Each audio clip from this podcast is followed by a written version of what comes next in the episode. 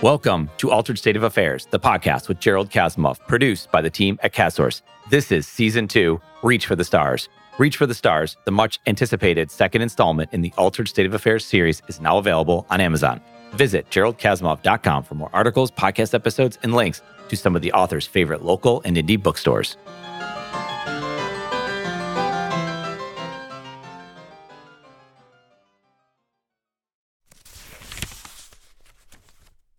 Want to start this episode. I just want to read the end of the author's note. I'm going to read the very end of it as it's relating back to being receptive. And to accomplish this phenomenon, you say, all parties involved must be receptive to the final goal transference of thought, no matter what. I read that and I was like, wow, like that's it. Because we read science fiction, we watch a comedy show, we have to allow our mind to go there. That's the last words you get in this book. That's how you left us as the reader. What do you make of that? Well, I wanted to put it out there. I mean, transference of thought. I want to make people think.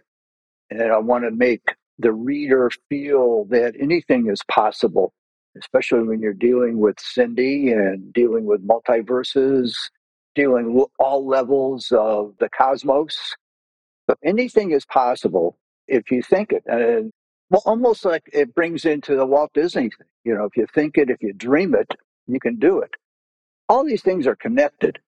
But specifically with the book, when they reach for the stars and ultimately talk to the stars, you know, Steven and Cindy are receptive and the extraterrestrials hear them. They hear them and they act upon that. You know, Steven goes through all of the things about how he is going to communicate with the aliens, how he's going to do this. And he went to all these scientific institutes that deal with transference of brain waves and computer generated stuff. And, and everybody said, well, you know, we don't know. It's not proven. You can't do it. So he basically said, I'm going to do it my way. And Cindy gave him the okay. So he was determined and he said, no matter what, no matter what. And then they went on their journey with the ray gun and all that stuff. Yeah. That's the characters in the book, us as readers, and going through this process. Again, like I said before, whether it's your book or another book like this, that you have to accept where the author's taking you. And it's out there, right? You have an eyeless doll that looks within that's offering wisdom you could read that if you're just not in that frame of mind and think, what is this guy talking about? Right? It's out there. It's not the only book that's out there. I mean, to watch Star Wars, the movie, in a galaxy far, far away, a lot of the people look like we look, you know, and then there's different creatures that they have in those. And like, where are they and when are they and what's going on in that? So you have to be willing to allow yourself, and I get it, if someone's just a lover of sci fi movies, they're going to love that movie, but that's taken on a whole nother realm in and of itself where people of all different backgrounds and interests enjoy movies like that. But as the reader, they have to allow for that to take place.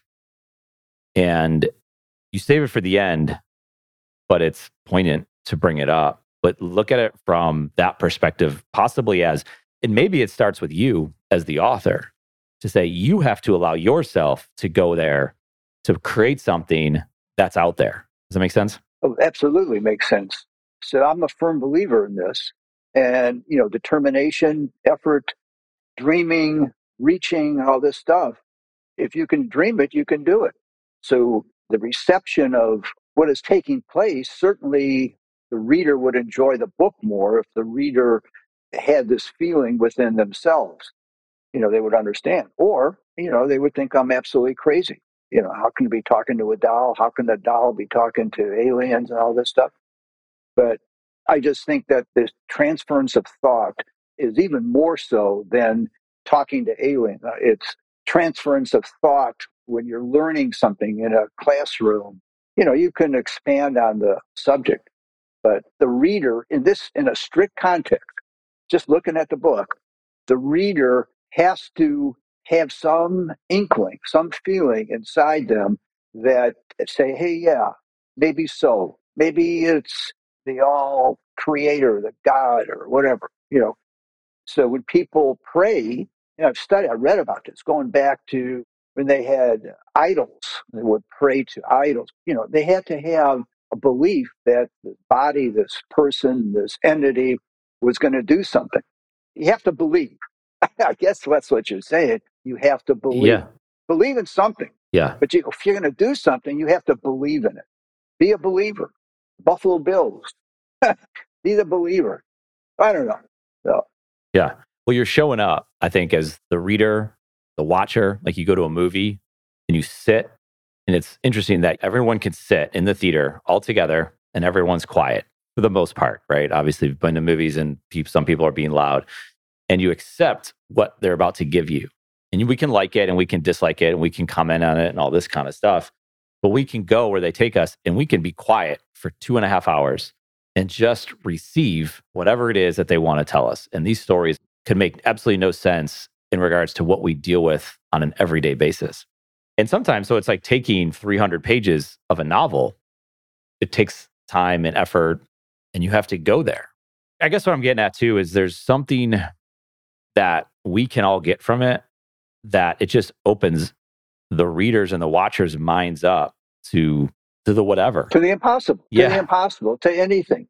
You know, Steven on his journey consulted with all the great minds around the world that dealt with uh, transference of thought or brainwave, computer generated stuff, artificial intelligence. And everybody was saying to him, you know, maybe in 50 years, maybe in 100 years, or we don't have it now.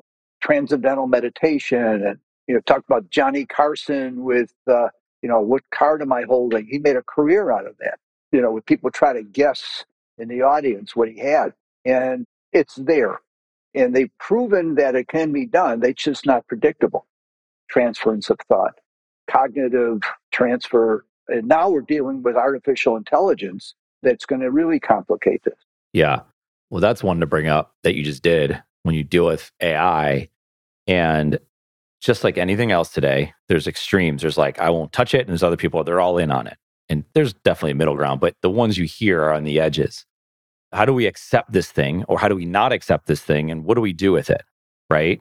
That it just came into the, like the masses. And what do we do with this thing? And I think some people are having a difficult time transferring their mind, and maybe that's you can explain this better, to even grasp the concept that this thing is here. It can write, it can create, it can like it's not thinking, it's predicting, it's guessing the words that are going to come next based on all this data that it's been fed and it's being fed. But that's a big one, right? That's like just thrown everything off. So I think in many ways it relates to transference of thought and what you're talking about here in your author's note. Oh, absolutely. And we're just in the beginning, the, the bare beginning of this and what it's going to mean for the future, you know, 10, 15, 20 years, even five years, how it's going to change everything. Everything's going to be intuitive. No matter what you do, it's going to be intuitive. Your refrigerator will be intuitive. Your car certainly is. Everybody's going to be able to talk to you, but what are they intelligent? I mentioned this is your refrigerator intelligent because they're able to tell you things? You know, it's some form of intelligence, artificial, but is it artificial? Is real intelligent real? I don't. You can go on and on with this. Yeah. You know, and you can also apply it to art. You know, the artist creates a piece or a video or whatever. Nowadays, art is. I mean, there are no rules. There never were rules, but it's in the eye of the observer. They can take from this whatever they want, but the observer has to be receptive to the transference of a cognitive idea from that piece of art. But they can then take that bit, bit of information and come up with something that their own mind comes up with. So I think the stars are the limit. I mean, there's no limit to what our future is going to be and everything else. But I'll tell you this Cindy's going to be involved in the in the future. Yeah, so she's pretty excited about this right now.